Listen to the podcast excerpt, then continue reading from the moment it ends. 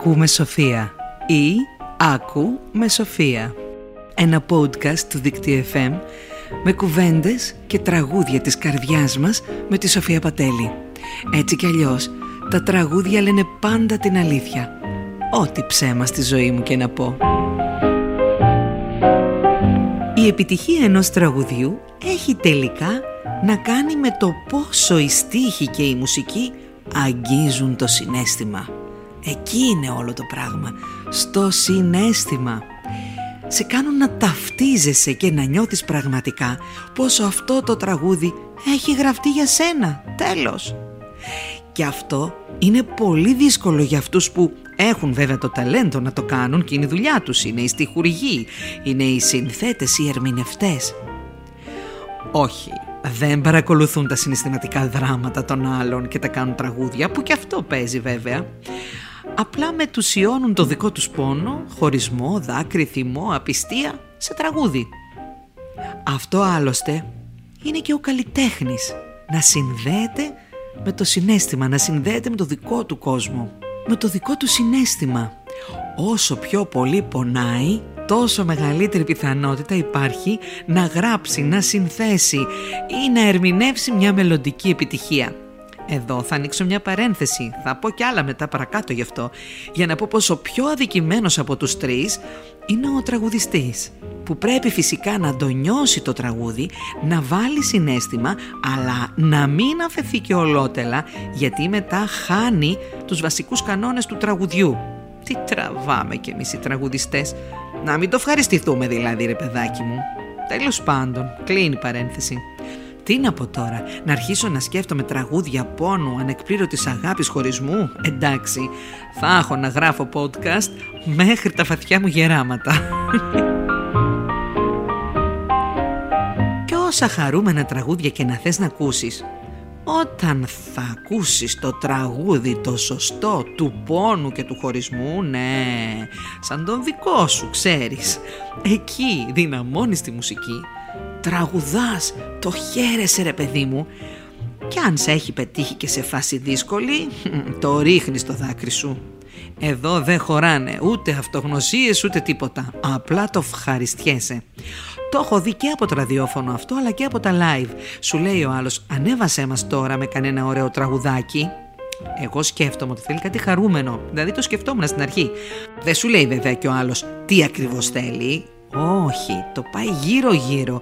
Ε, Σαν να φοβάται ρε παιδί μου Μην εκτεθεί Μην ζητήσει ε, το τραγούδι του Υποφέρω Γιατί αυτό θέλει. Υποφέρω που με άφησε Το τραγούδι του Τον θέλω πίσω ή την θέλω πίσω Και δεν έρχεται Ξέρεις όλα αυτά. Όμως τώρα ξέρω Όταν μου λέει κάποιος Ανέβασε μας λίγο Τελικά τον θέλει τον κραουνάκι του. Φίλα με! και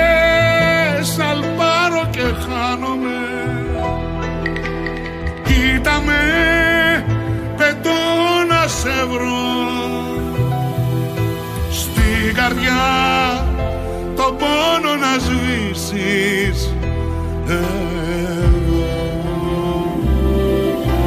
Φίλα με να δεις πως αισθάνομαι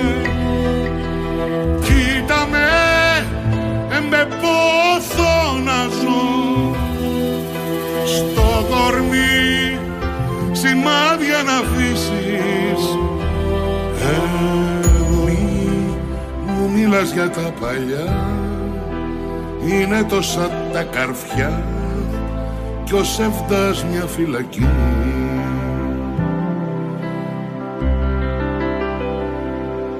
Συνειδητοποιώ καθώς περνάνε τα χρόνια πως η δημιουργή των τραγουδιών επιβάλλεται να μην έχουν κάνει ποτέ ψυχοθεραπεία. Διότι αν μάθουν να διαχειρίζονται τα συναισθήματά τους, πάει, κάηκαν, καήκαμε κι εμείς δηλαδή. Θα χάσουν την πηγή της έμπνευσής τους. Θα βιώνουν αλλιώς τον πόνο του χωρισμού, αλλιώς τον πόνο της απιστίας, τον καημό. Α, παπά, Μάλλον έτσι εξηγείται και αυτό που είπα στα προηγούμενα επεισόδια podcast για τους στίχους, για το πώς ήταν οι στίχοι δεκαετίες πριν, ε, που δεν υπήρχε τόσο διαδεδομένη τουλάχιστον η ψυχανάλυση, ε, και πόσο διαφορετική είναι σήμερα. Σήμερα έχουν αυτήν την εσάνς αυτογνωσίας. Και παλιότερα ήταν αυτό, απλά δεν ήταν συνειδητό, κατάλαβες, αυτή είναι η διαφορά. Όχι, όχι, όχι, όχι. Δεν θα διανοούμουν ποτέ από τον Χιώτη και την Ευτυχία Παπαγενοπούλου, τον Άσιμο και τον Σιδηρόπουλο, την Νικολακοπούλου και τον Καραμουρατίδη να το ρίξουν στην ψυχοθεραπεία και να μπορούν να αποστασιοποιηθούν από τα συναισθήματά τους. Όχι, τους θέλω έτσι. Το ίδιο φυσικά ισχύει και για τους τυχουργούς και για τους ερμηνευτές.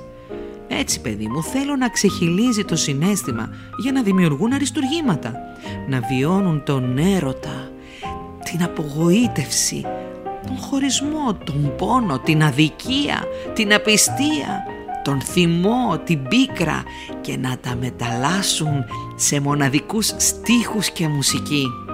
Πω πω, δύσκολη δουλειά τώρα που το σκέφτομαι. Και όσο για τους τραγουδιστές το είπα και πριν, νομίζω ότι είναι ακόμα πιο δύσκολο. Γιατί όταν τραγουδάς τέτοιους στίχους και έχεις περάσει και εσύ τα δικά σου, πώς να κρατηθείς και να τραγουδήσεις σου λέει με συνέστημα μεν, αλλά όχι πάρα πολύ, γιατί σε παρασύρει μετά το συνέστημα και χαλάει το αποτέλεσμα. Εντάξει τώρα, ο τραγουδιστής είναι λίγο σαν το καλωστημένο πιάτο που σερβίρεται. Όσο νόστιμο και αν είναι το φαγητό, παίζει ρόλο πώς θα το παρουσιάσει στο πιάτο. Τέλος. Είναι, είναι ρε παιδί μου αυτός που θα επικοινωνήσει την πληροφορία του δημιουργού στην ψυχούλα σου και στην καρδιά σου. Μεγάλη ευθύνη. Ευτυχώς που έχουμε πολλούς και υπέροχους ερμηνευτές που κάνουν φανταστικά αυτή τη δουλειά που είναι πολύ πολύ απαιτητική. Έτσι μπορούμε να διαλέγουμε αναλόγως την περίσταση ποιον θα ακούσουμε. Από τους πιο νέους πάντως νομίζω την πρωτιά σε θέματα πόνου και όχι μόνο την έχει η αγαπητή Νατάσα Μποφίλιου. Είναι μια ερμηνεύτρια που μας συνδέει κατευθείαν με το συνέστημα. Η καρδιά πονάει όταν ψηλώνει. Ο Γεράσιμος Ευαγγελάτος ε, στους στίχους και ο Θέμης Καραμουρατίδης ε, στη μουσική μας δίνουν και από τα δύο σε αυτή την περίπτωση. Και το συνέστημα, τον πόνο, αλλά και την αυτογνωσία.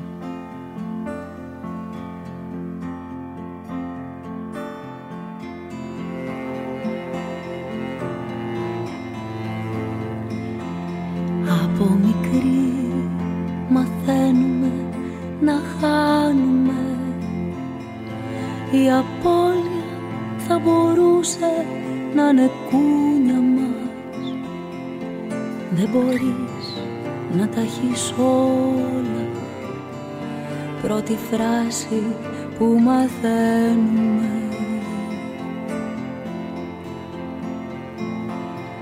Από μικρή πρέπει να μοιραζόμαστε τα γλυκά και τα παιχνίδια με τα αδέρφια μας. Μάθε πλέον να μοιράζεσαι. Κι έτσι δίνουμε ό,τι παίρνουμε.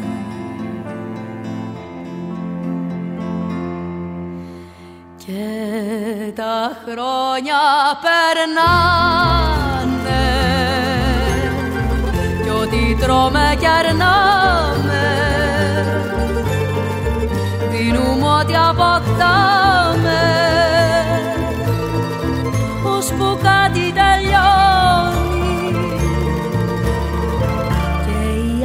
άνθρωποι φεύγουν και εμείς δεν αντιδράμε. Μάθαμε να ξεχνάμε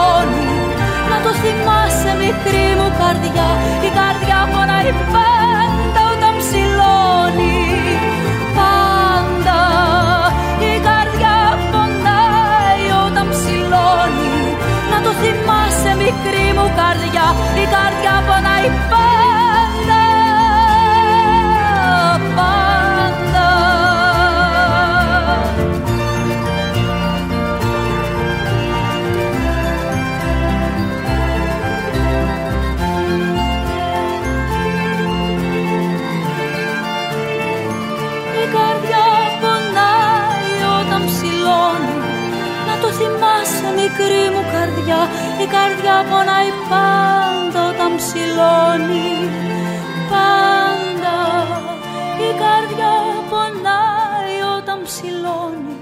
Να το θυμάσαι μικρή μου καρδιά Η καρδιά πονάει πάντα όταν ψηλώνει. Ακούστε όλα τα podcast του Δίκτυο FM 91,5 στην ιστοσελίδα δίκτυοfm.gr